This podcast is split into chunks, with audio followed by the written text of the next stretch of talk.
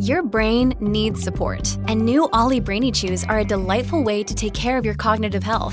Made with scientifically backed ingredients like Thai ginger, L-theanine, and caffeine, Brainy Chews support healthy brain function and help you find your focus, stay chill, or get energized. Be kind to your mind and get these nootropic chews at Ollie.com. That's OLLY.com. These statements have not been evaluated by the Food and Drug Administration. This product is not intended to diagnose, treat, cure, or prevent any disease.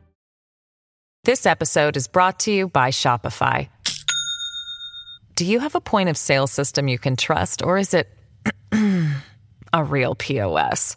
You need Shopify for retail. From accepting payments to managing inventory, Shopify POS has everything you need to sell in person. Go to shopify.com/system, all lowercase, to take your retail business to the next level today. That's shopify.com/system. This episode is brought to you by La Quinta by Wyndham. Your work can take you all over the place, like Texas. You've never been, but it's going to be great because you're staying at La Quinta by Wyndham. Their free Bright Side breakfast will give you energy for the day ahead. And after, you can unwind using their free high-speed Wi-Fi. Tonight, La Quinta. Tomorrow, you shine. Book your stay today at LQ.com. Welcome to the New Books Network. This is Lily Gorin with the New Books Network, the New Books in Political Science podcast.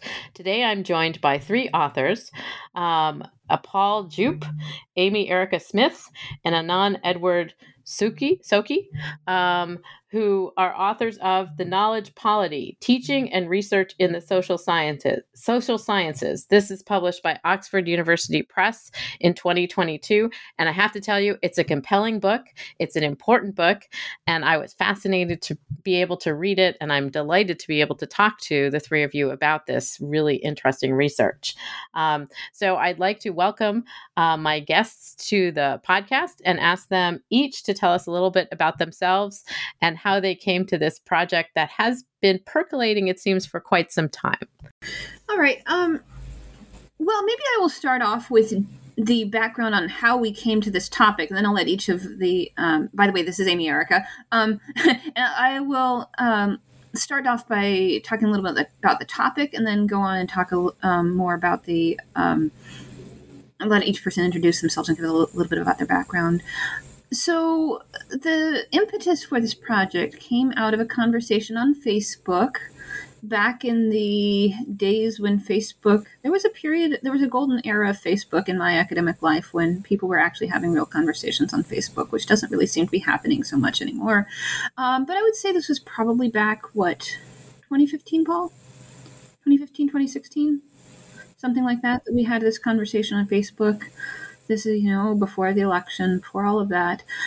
We were having, David Samuels, who's a professor at University of Minnesota, a political scientist at University of Minnesota, had done some analysis of his own data at the journal Comparative Political Studies, for which he is an editor,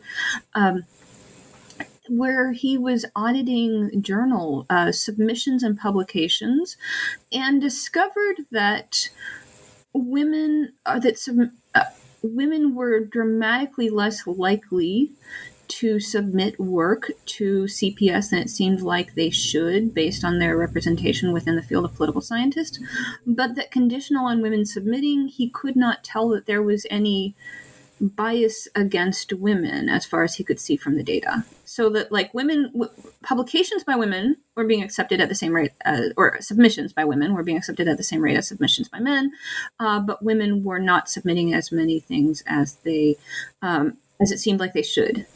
And Paul and I were on the same Facebook thread and started talking about it. We were just geeking out at this, what could cause this? What could be driving this? And, we immediately start pulling in our sort of all of our different hats and different research perspectives from political behavior research, from social network research, political psychology research. So we start, immediately throwing out a whole bunch of hypotheses, and we're like, oh, well, somebody could do a survey about this. Well, obviously it would be Paul and me. If anybody's going to do it, it's going to be me and Paul. And Paul was like, well, let's bring in Anand. And that's the genesis of all of this. So as far as my own personal background, I have my PhD from the University of Pittsburgh in 2005. Anand and I first met, I think it was the January of my second year in the PhD program. I went to my first conference. Anand and I were doing a work that what was Anand's dissertation was a very similar topic to what would eventually become my own dissertation work. He was a few years ahead of me in the PhD program. So I cold emailed him. I was like, hey, we're doing similar work. You want to get together? And we walked around New Orleans. That is the start of it all. So then I met Paul when did I meet Paul? I think the first time I met him was also at a conference I think you were a discussant. Yes, you were my discussant at a conference. I think I was right at the tail end of my PhD program, finishing up. Hadn't yet gotten a job. And Paul, I had just started doing research in religion and politics. Paul was a discussant of mine on a paper, super nice and enthusiastic and helpful and kind.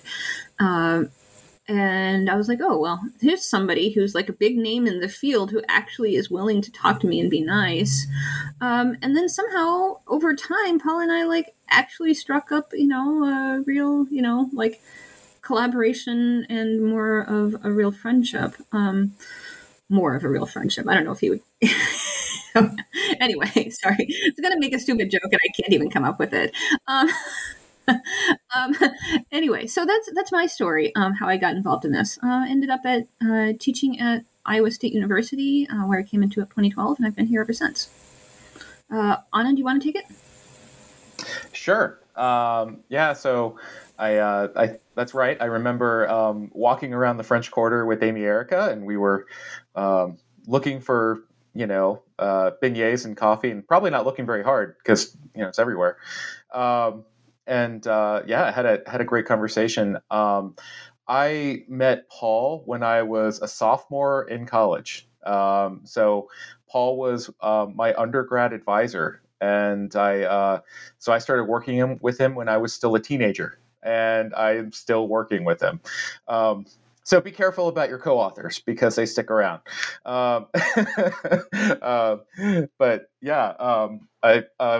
So I've known Paul for a very long time, and we've worked on many projects together. And with respect to this particular project, as Amy Erica noted, there were those kind of conversations in the 2015, 2016, 2017 time that were going on about what could be happening here with submissions and publications.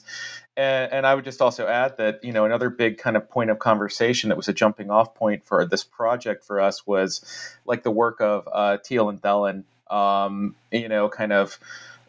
looking at these dynamics across, other journals as well. And so kind of spurred conversation for us about, well, what is it that could be happening here? What role might things like co-authorship networks play in this process? And we seem like good people to try to figure this out. And then everything kind of started rolling from there with stoppages, but also kind of like additions and so forth. Just kind of quickly, a little bit about me. So I went to The Ohio State University for graduate school. I am now an associate professor of political science at the University of Colorado at Boulder. I've been out here since 2009.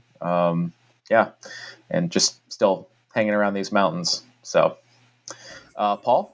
Yeah. So you've heard my connection to these two. And pretty much when I think this is the story of my co-authorship is whenever I find people who are interesting and willing to work hard and have ideas, just grab onto them and try to stick with them as much as possible. And apparently they can't get rid of me. So I'm really fortunate to have been able to meet these two and at various stages in their career becoming political scientists and to keep working with them. I'm sort of we cover the range of institutions. So Amy Erica at R2, and then Anon at R1, and I'm at a liberal arts college and have been my entire career. So I started at Denison, got my PhD in 1997 from Wash U in St. Louis, and then went to a couple of liberal arts colleges for short-term contracts, and then ended up at Denison since 1999. I would say that's since the Harry Potter series has been out to date it. It's a long time. Political scientist and was the only kind of quant guy. So feeling kind of isolated. Also just, I do a lot of research, which isn't all that common in liberal arts college faculty. And so actually I started being interested in looking at the discipline as an object of study a little bit earlier than this project. I did a survey of political scientists asking about their reviewing practices, because I was doing tons and it just felt like no one had any idea what was normative. And I thought, hey, if we're going to reward this, or really like selfishly, if I'm going to get rewarded for this, I want to, be able to compare it to something. So started with that survey, and then from there, there's just all kinds of really super interesting questions to start asking. And so it was on my radar screen, and always looking for sort of more of these opportunities, like what's next, when that Facebook conversation happened in the golden age of academic Facebook, which was brief. So yeah. Thank you for all introducing yourselves and talking about the sort of enjoyable connections that lead to collaborations and co-authorships. I myself have enjoyed quite a few of those, and they and they can be fortuitous and sort of random. Also, my latest book is coming out of a Twitter conversation. So I wanted to ask you, Paul, as you sort of noted, you sort of had been looking at political science, the discipline, as a subject for study. And the book that you all have produced is not just political science, it is broadly social science, but you are looking specifically at political scientists and sociologists for a lot of the research. But it's a complicated sort of study of political science in multiple sort of directions and intersections. Can I ask you all to sort of lay out the parameters of what you decided to look at? And to some degree, you also connect it to the fact that the pandemic started and the George Floyd protests and the Me Too movement all kind of had capacities in a little bit of framing what you were doing. So I just want listeners to understand what the study was before we get into what you found. Paul, would you like to take it? Yeah, sure. So this is a warning to authors that they should produce their books more quickly, because events overtake you and then you have to deal with them. So we had to deal with the pandemic, but I'm getting ahead of myself.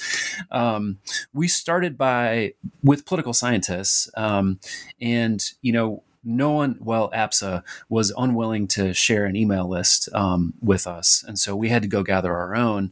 And so we started, and this was kind of fortuitous too. We started with a list of APSA member departments. And so that's not every department, but it's pretty close. And we randomly selected half of those. And then, ourselves and got some students to help us gather all the emails from the websites.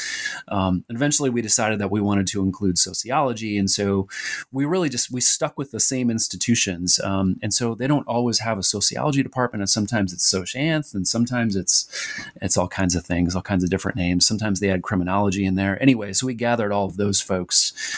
So they're paired with the political science departments at particular universities. So in that way, it's hierarchically structured, and they're comparable because they're coming from the same institutions.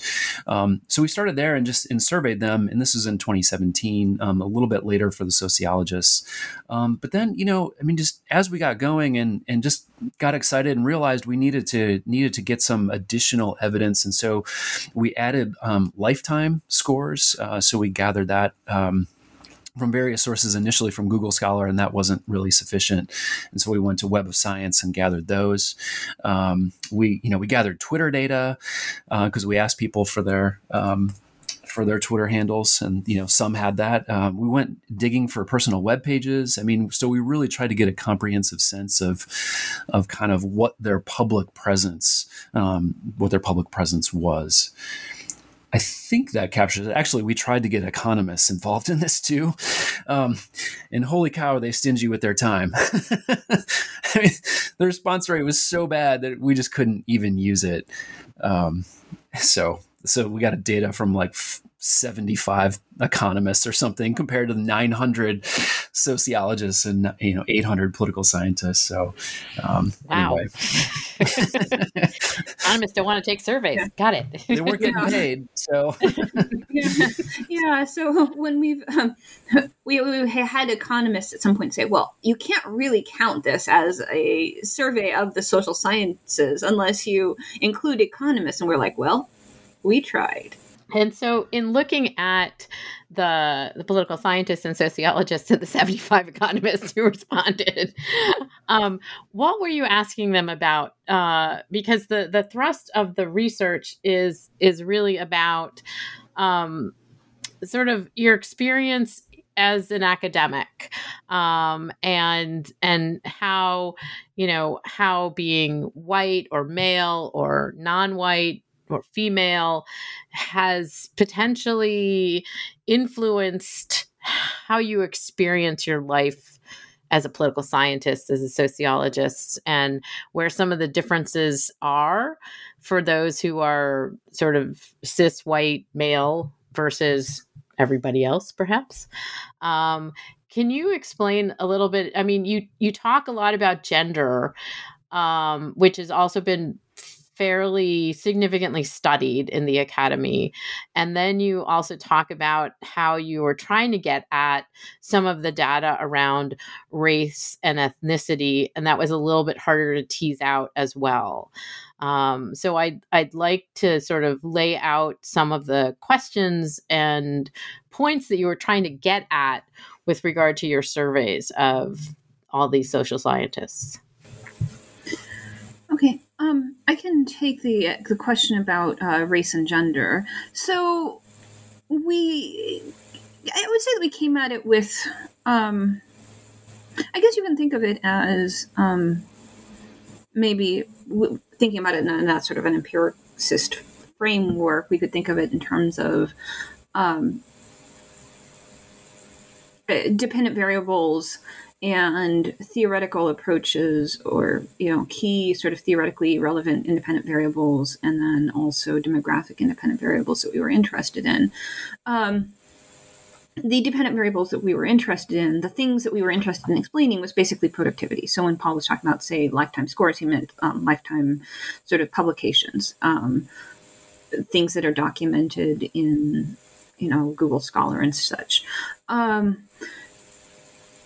Our key independent variables that we were really interested in, and this came out of, intense social discussion within the academy as well as within society more broadly about inequalities that was really, I think, in the mid-2010s, ramping up and had become really very relevant in a lot of society, and only became more relevant in, during the Trump years. Which may be to come again. Anyway, I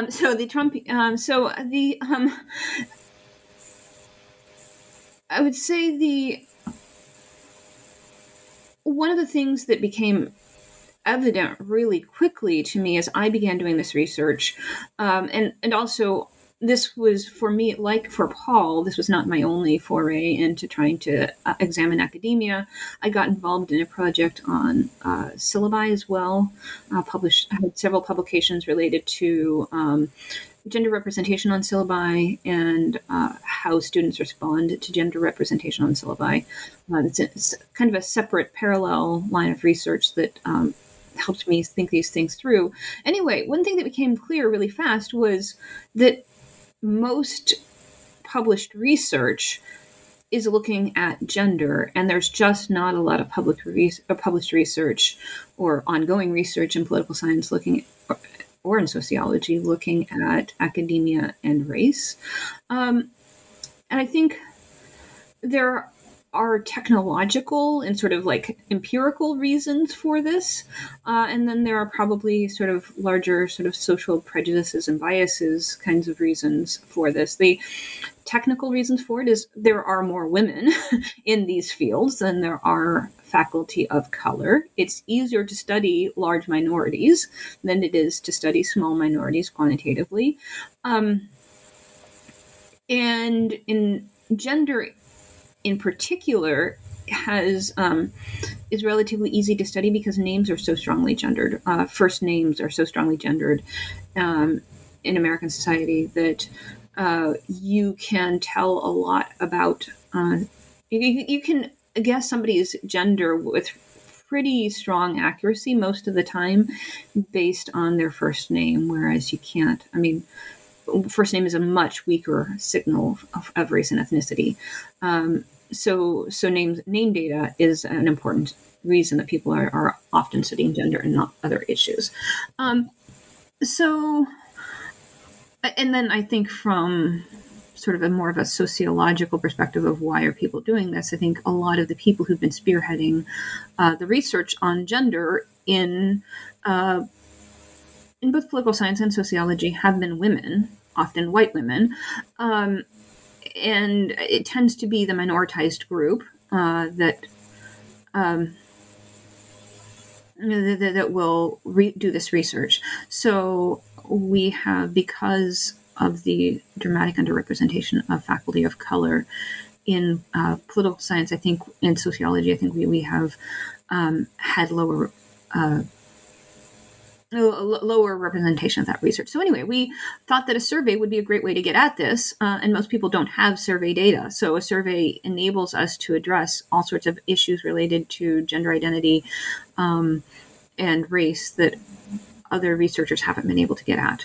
In terms of our sort of theoretical approaches, we took an approach that was focused on social networks, on personality, and on institutions. So we looked at three big buckets of kind of explanatory factors that could help us understand how gender and race are playing out in levels of productivity.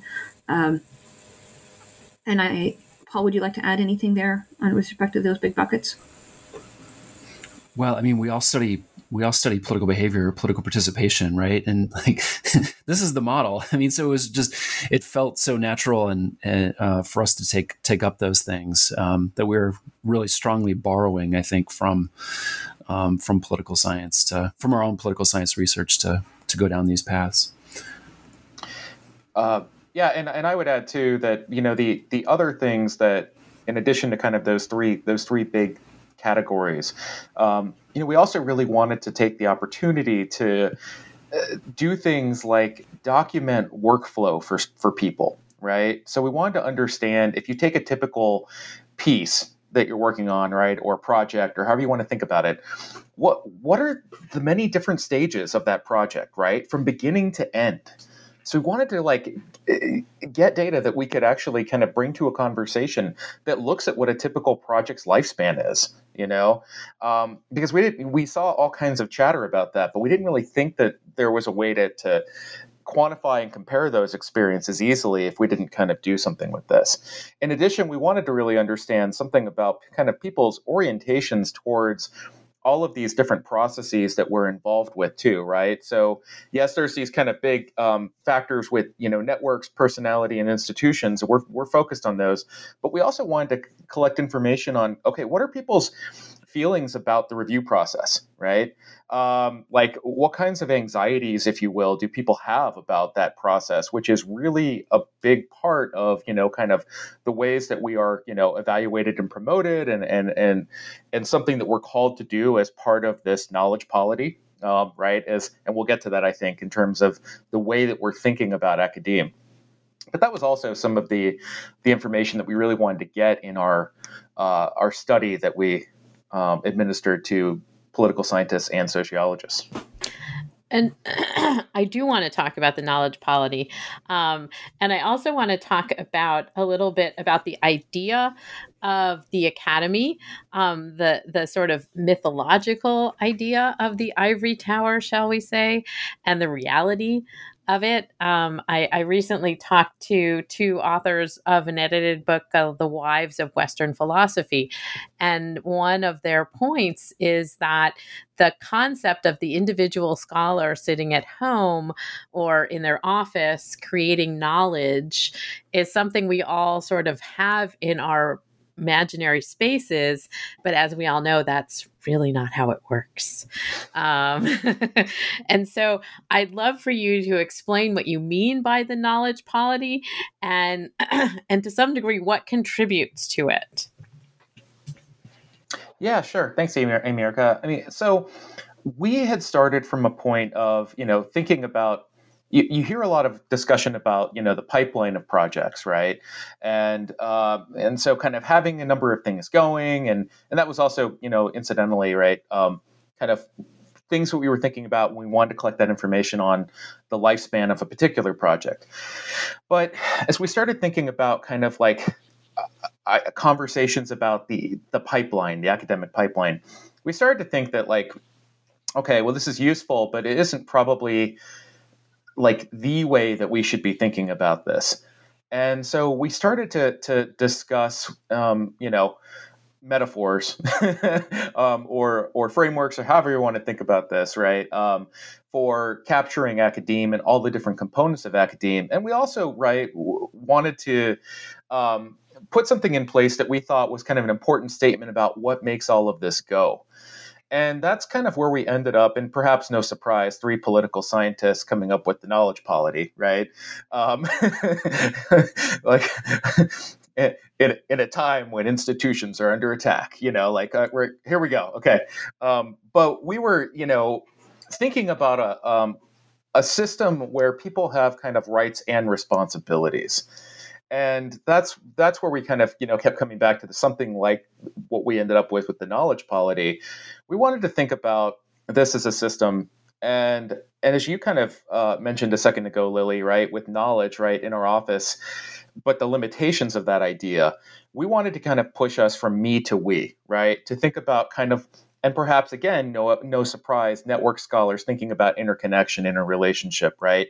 But that idea of kind of like, well, what is the sense of community that we are in, right? What are our responsibilities to others? Because those are locked into big parts of what we do, teaching, mentorship, reviewing behavior, all of those things, right? So we wanted to kind of stress that, from me to we angle, and therefore we're all in this together. And there are things that we do by ourselves, and there are rights that come with this, right? But there are also these kinds of, if you will, responsibilities or civic duties that come with being a member of the knowledge polity. And that was a big kind of push. We thought that was a good fit for all of the different types of activities that are involved in academia. Anybody else want to chime in? Okay, let's move on. So obviously the outcome of your survey and your analysis is, incredibly interesting and compelling. And as I said to you all before I got on, this book is really like a lively conversation and certainly not a dry social science book. And so I really enjoyed that.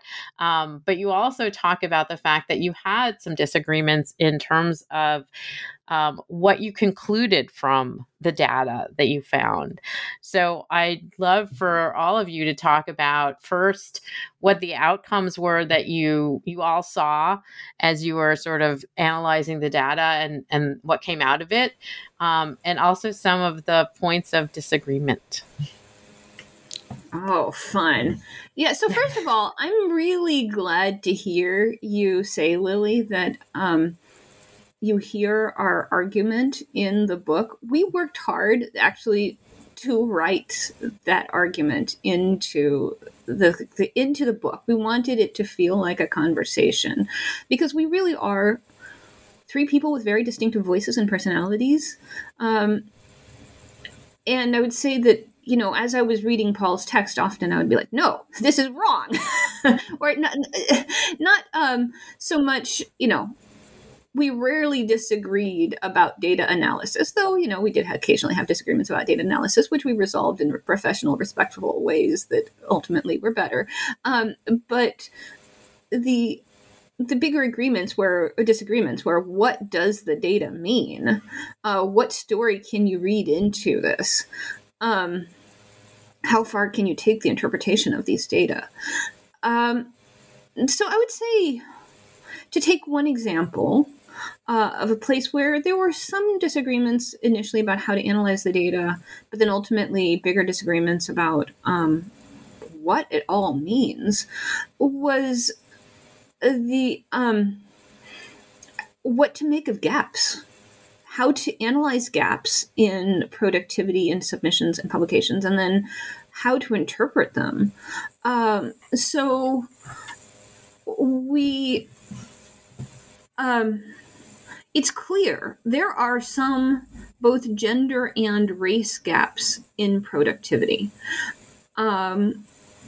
where over a lifetime, for instance, women produce somewhat fewer articles than do men. Over a lifetime also, Black and Latinx scholars tend to produce somewhat fewer articles and other kinds of publications than do white scholars. But these gaps are not perfectly consistent across all cohorts. They're not perfectly consistent across all age cohorts. They're not necessarily perfectly consistent across the academic lifespan. And of course, as anybody who does this kind of quantitative research knows, distinguishing what's a life course effect or generational effect from a generational effect or time effect is really hard to figure out. Are these gaps going to just disappear over time, or are there persistent barriers that are causing these to appear? All of these questions were things that take careful, really, really careful data analysis and digging in, and multiple measures of the dependent variable of the general dependent variable to try to get more specifically at what's happening. So there was lots and lots of going back to the drawing board. Let's find more data. Let's download lifetime scores on Google Scholar and things like that to try to tease out further what's happening here, and some disagreements about about exciting things like interaction terms, which I'm not going to go into on this podcast. But how do you run interaction terms and these kinds of models, looking at different intersectional groups.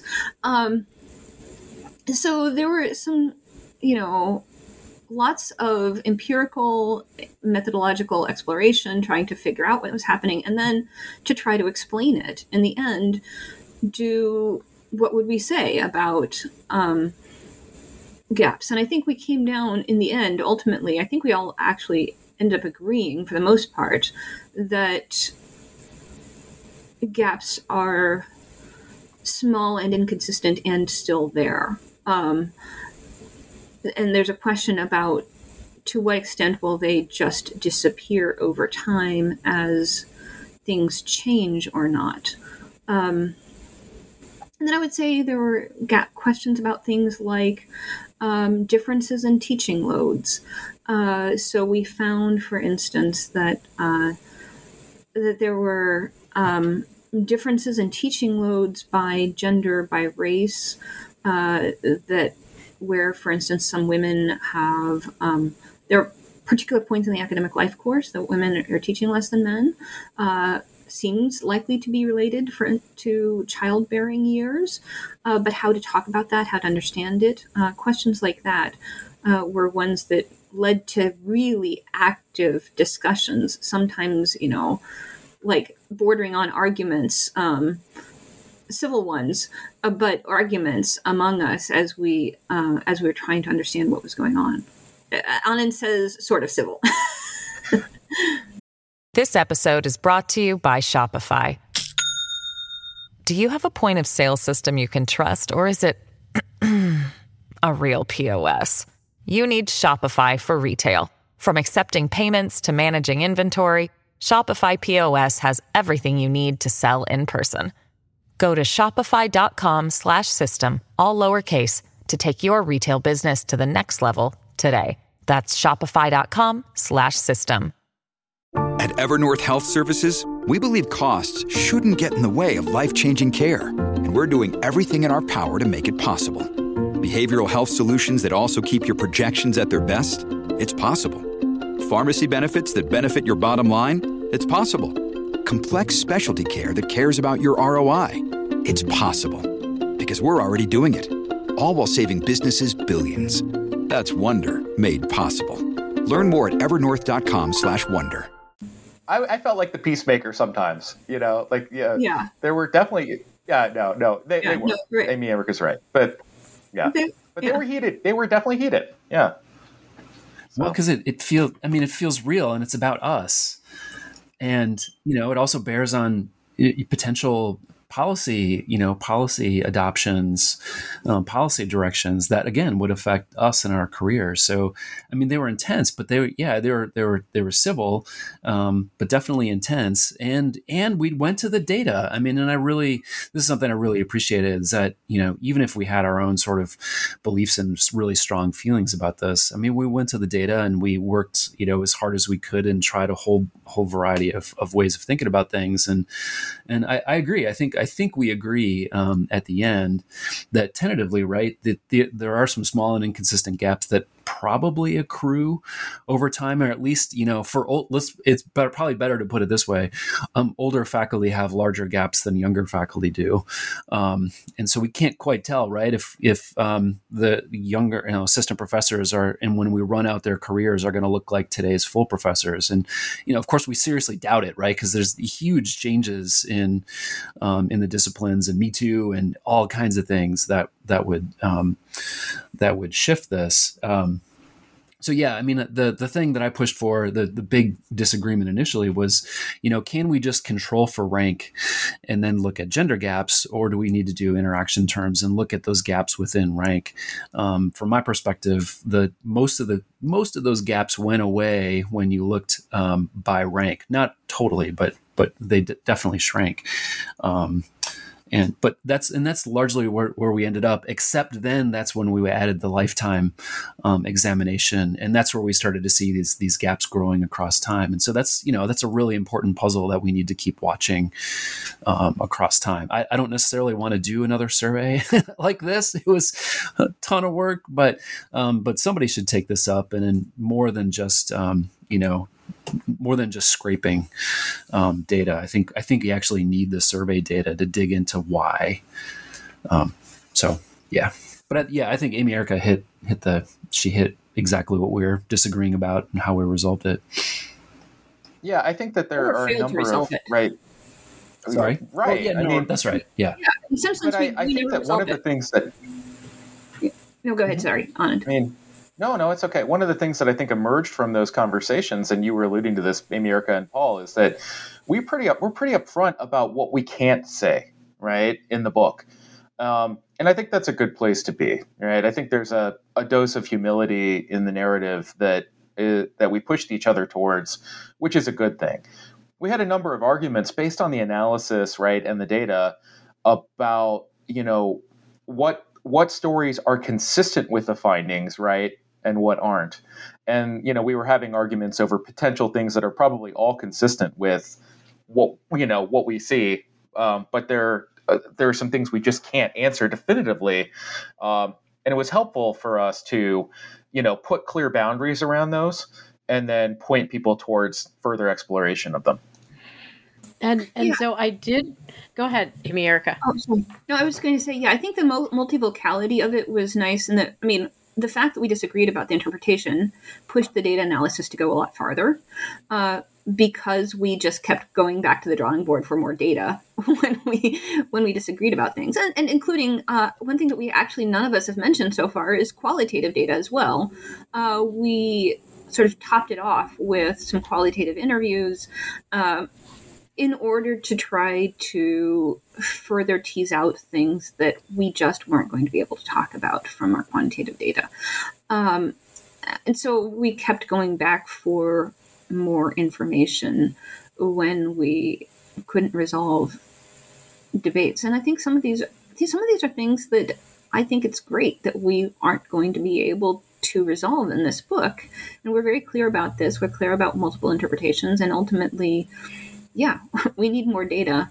And these are things that are the discipline's going to, academia in general, the social sciences in general, both sociology and political science, are going to continue to struggle with for a while. And so I wanted to ask you a little bit about the sort of different kinds of the data itself, the qualitative data, as you've been talking a lot about it, but you lead off in lots of places with quotes that you got from interviews. And so there's this integration, and you note that it was not quite a random sample of people, and you wanted to make sure that there were differences represented, and it was a small group of people who you interviewed for the book. But can you talk a little bit about integrating that, the sort of commentary and interviews, into this big survey that you had done? Anand, would you like to take that? Yeah, sure. Thanks, Amy and Erica. Yeah, so one of the things that occurred to us right after we had spent some time with the survey data was we, in some of these conversations about what the results meant and how people were answering them, we started to kind of think about the questions that we didn't ask, right? And so and then also, okay, so what might be kind of going on with the ways that people are approaching this? What dimensions of experience are we missing, and so forth? And then it occurred to us that, you know, what would be really, you know, helpful here would be to sit down and have in-depth conversations with people around these different topics to flesh out our understanding of the quantitative analysis. And so, yeah, what we did was we tried to get interviews with people in varying types of institutions, with varying types of ranks, positions, right, including administrative experience, and then racial and gender diversity as well. And we wanted to have long conversations with these folks, and these conversations were, I think, on average an hour, right? So they were lengthy, and they were structured, right? We had kind of a list of questions, but they were also kind of like free flowing. We really wanted to kind of let people talk and hear about kind of what they had to say when we brought up different topics, and then also kind of like, you know, brought in findings that we had, and kind of bounced those two off each other. And that kind of way of collecting the interview data, I think, also translates really kind of, you know, directly into what you talked about, Lily, with like, well, how did you integrate the two? And so what we did was we kind of took the interview data that we gathered from that, and we kind of worked it into, you know, these different analyses. We had been thinking about those places where we needed additional information, as we collected the qualitative interviews, right? And so it was kind of nice for us to be able to kind of triangulate and situate that stuff. And then it also, I think, helps with the flow in the narrative, right? To kind of keep us moving and introduce different topics and translate those things from a survey context into natural language and back and forth. The other thing we did is, I mean, we're all on Twitter, more or less. And so just constantly noting, like, oh, that's really interesting. They're doing exactly what we're talking about in chapter whatever. Let's grab that tweet. So yeah, we were kind of doing those on the fly kind of observations as well. Yes, there's a lot of this kind of chatter on academic Twitter. So I'm sure you found lots of examples. That was also the motivation, though, right? I mean, there's just so much blather, and, you know, people like from Harvard talking about their experiences as if everybody goes through that. And we're like, no. And that's actually been, you know, one of our jobs is we sort of swoop in knowledge polity here, and we actually have data on that.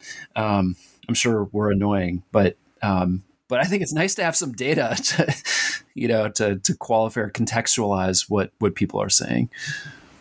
Yeah. And again, that's also, you know, one of my experiences. It's like, yeah, we're not all at an Ivy League on the East Coast with very deep pockets. Yeah, I would say that one of the things that's just super interesting about these, about our data, is looking at distributions. I mean, we have a number of places where histograms play an exciting role in our book. Who I'm not sure if I've ever said that word that phrase before. Histograms play an exciting role, but really, histograms. I mean, just looking at distributions across academia of things like teaching loads, reviewing load, startup funding. Well, actually, we don't look at startup funding. There, we bring in research by Jane Lawrence Sumner and Ellen Key on startup funding. You know, all sorts of resources available for professors. It's just time spent on research. Super interesting to see the dramatic variation across the professoriate. One thing I love to drop into academic Twitter is, you know, everybody complains, oh, I'm so overburdened with reviews. I have so many to do. I have 6 on my desktop or whatever. And then I swoop in and say, the average is 4 a year. And they're like, oh, you know, like, settle down, everybody. You know, most people aren't doing that much. You know, don't get too freaked out. So. I wanted to ask you about, you know, this is always sometimes a fun question for researchers, and particularly when you pull together a big survey and you run it. What was surprising in terms of the outcomes? What did you kind of expect? And then what did you get that was perhaps unexpected? Paul, you want to take this? Yeah, sure. It's a lot to think about.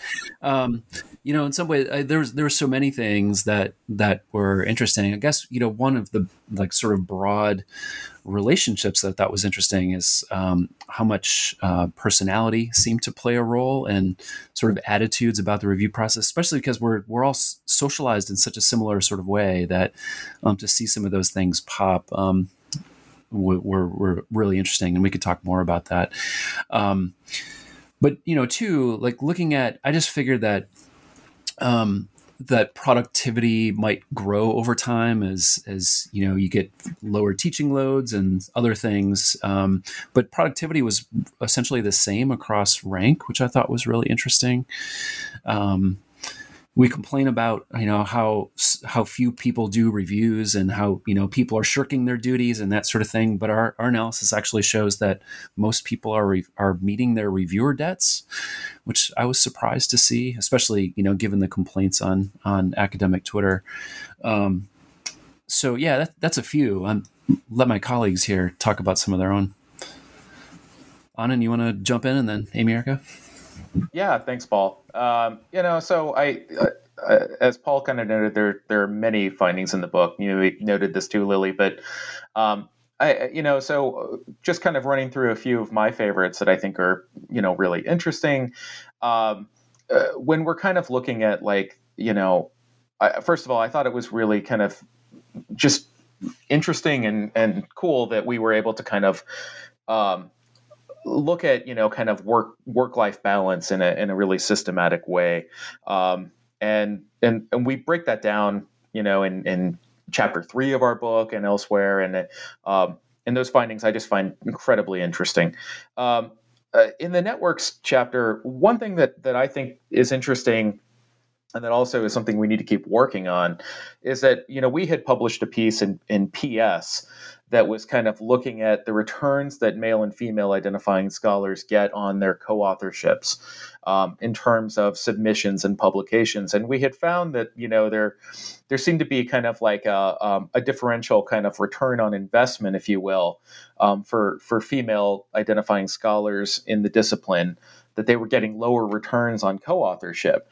One of the interesting things that came out of our subsequent work as we were kind of like building on that and then doing analysis for the book, is that we found that those kinds of differential returns were really more limited to people who primarily work in quantitative methodology, right? So those some of those network stories that we found, and then our next iteration seemed to be kind of more conditional on quantitative, qualitative divides.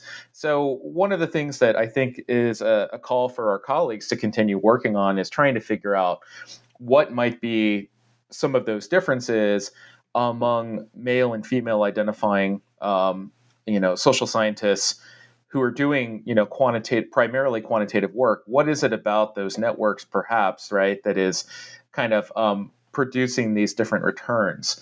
So that was something that was interesting and surprising and kind of built off our previous work.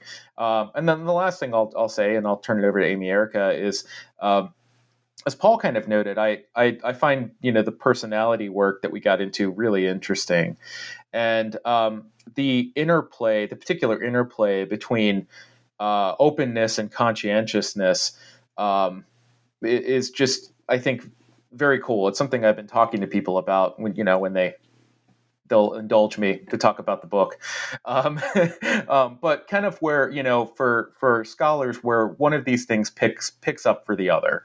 And we kind of see, this, if you will, right, like that, oftentimes, people who are, high in openness, they can draw on others, right, who are conscientious, and it kind of helps work get out the door and so forth, right? So kind of that balance that we see between collaboration and personality, I think is really interesting, and something that I wouldn't have thought about before we kind of got into it.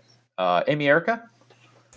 Okay, yeah. So I don't know. They've stolen a lot of mine already. I'm sorry. I would say, building on what Anand was talking about, another thing that stands out really strongly in our data is the incredible importance of co-authorship.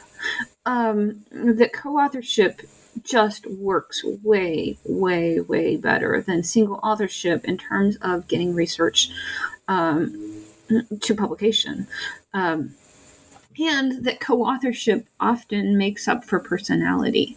So personality, to be honest, from my perspective, the personality variables really pop out pretty strongly as important drivers of productivity in our data.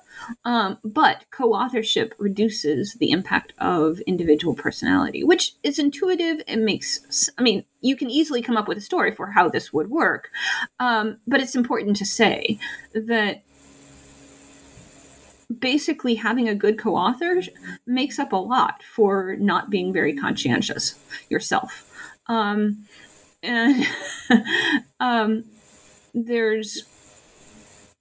so getting into good co-authorship relationships, I think, can really help in terms of academic productivity. And I'm sure it also reduces all kinds of other sort of psychological issues related to publication, things like anxiety and that kind of thing.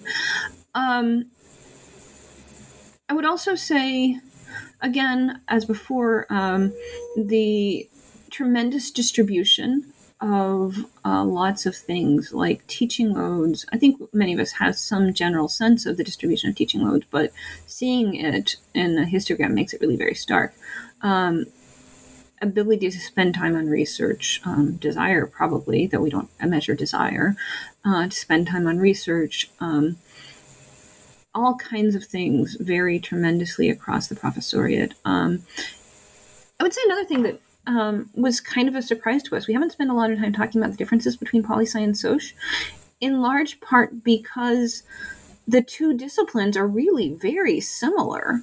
So we started off with a book that was going to be about differences between poli-sci and soc, and ended up not writing that book because disciplinary differences really largely washed out. They were small, inconsistent, mostly. We would have written a book about a bunch of null findings if we had continued to emphasize the differences between poli-sci and soc. It's not clear, because we don't have enough data from other social science disciplines, whether other social sciences are also really similar to poli-sci and soc. But at least these two disciplines look like remarkably similar. Even, you know, I'm talking about these histograms of distributions, and yet if you look at the histograms for poli sci and soc, they're often almost identical. So the differences are between individuals within various kinds of institutions, and the discipline that somebody's in really has very little impact. So you all are very upfront in the preface to the book about the fact that there is a need for more research and continuing research in this area, even though you have a lot of really fascinating findings and you are able to pull together a lot of data. And so what I wanted to ask you about in sort of concluding the conversation about this amazing book, The Knowledge Polity, is what does need to happen next? Where are the research streams, and who or what should be the questions that follow to continue the research? Okay, so quickly, the one thing that needs, where we need a lot further research, is what we've already alluded to, that we can document gaps. And we can say a lot about the gaps because we have spent so much time plowing through the data to really try to understand what's going on. Are you all able to hear me? We can't hear anything you're saying. Oh, I can hear it. Oh, you can? Oh, I couldn't hear anything she's saying. I can't hear it either. Yeah. Okay. Oh, well. Okay. Well, sorry for saying that then. It's okay. Me too. All right. Okay, so I'm going to just keep talking then. So I'll start from the beginning. Okay, to answer your question quickly, Lily, one of the things that that needs to happen is, as we've already alluded to, we can say a lot about the gaps that exist. We have lots and lots of data on gaps, and we can tell the story about racial and gender gaps in a pretty nuanced way in the data. But ultimately, we can't fully explain them, neither in the quantitative nor the qualitative data. We can't explain why they have happened. And we can't say explain them away. So there needs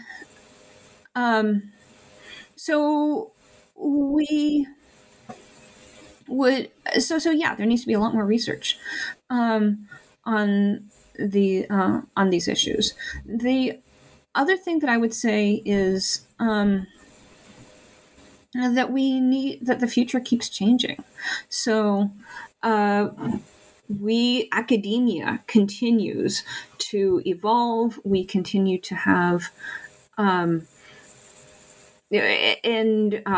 we have changes in the nature of the professoriate, changes in academic work structures.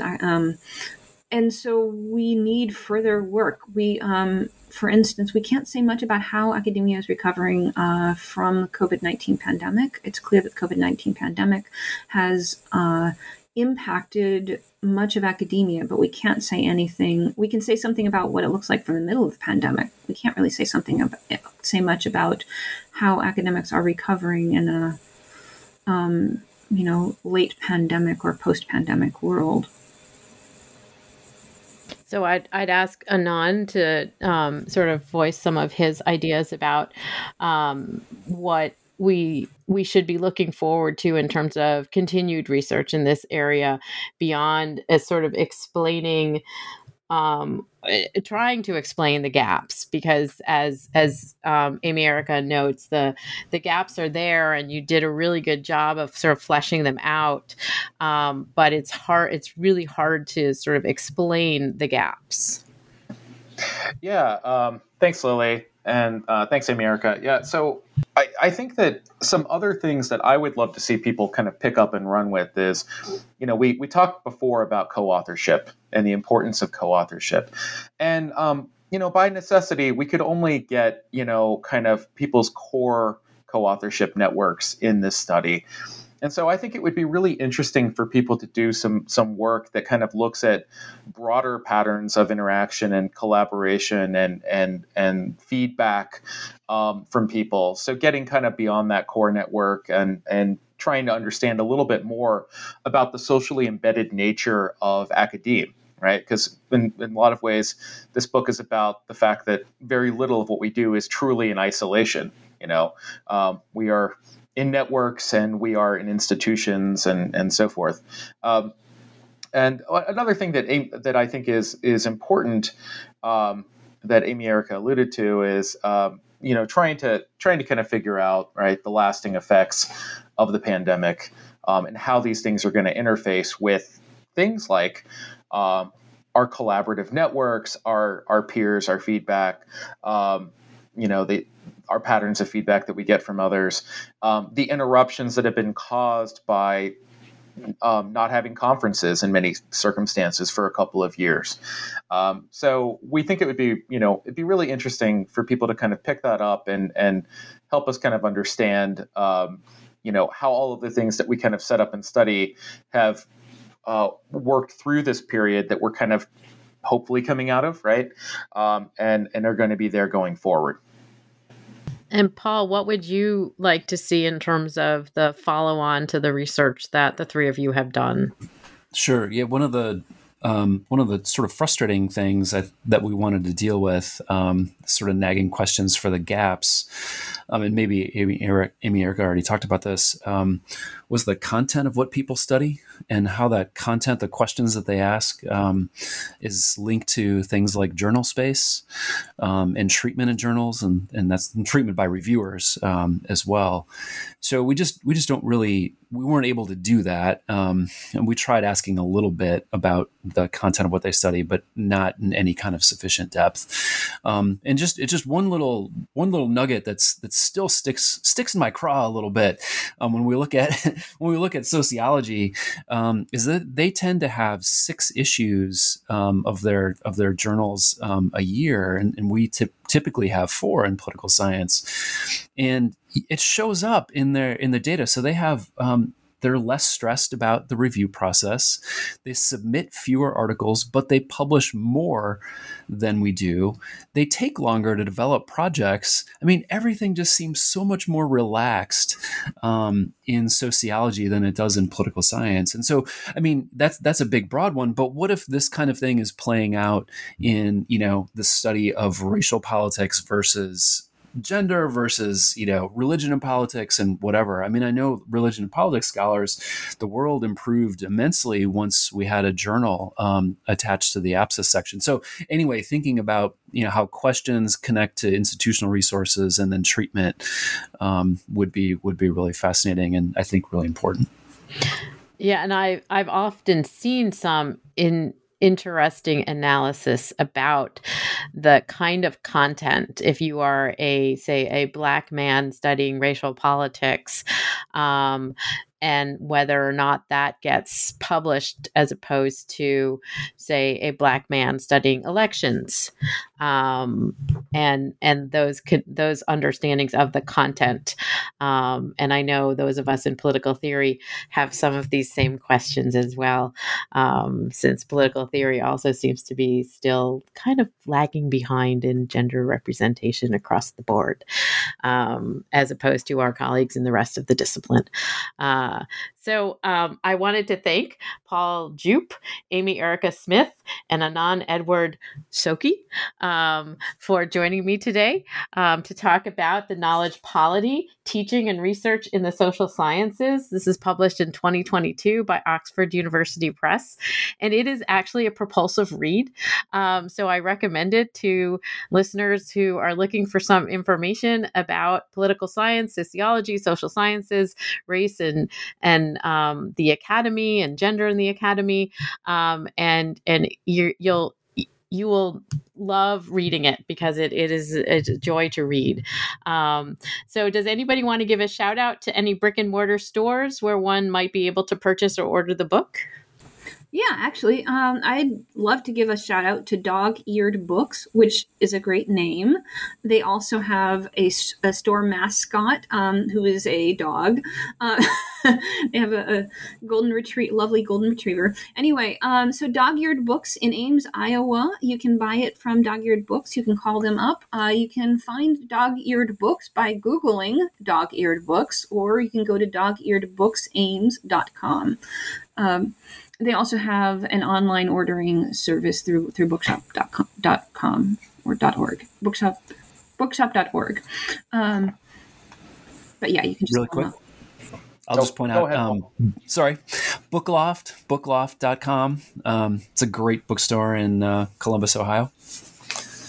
Anna? I think these guys have it covered. All right, great. Thank you all for joining me today and talking about the knowledge polity. Thanks so much for having us. Thanks, Lily. Thank you, Lily. This was fantastic. I really appreciate it.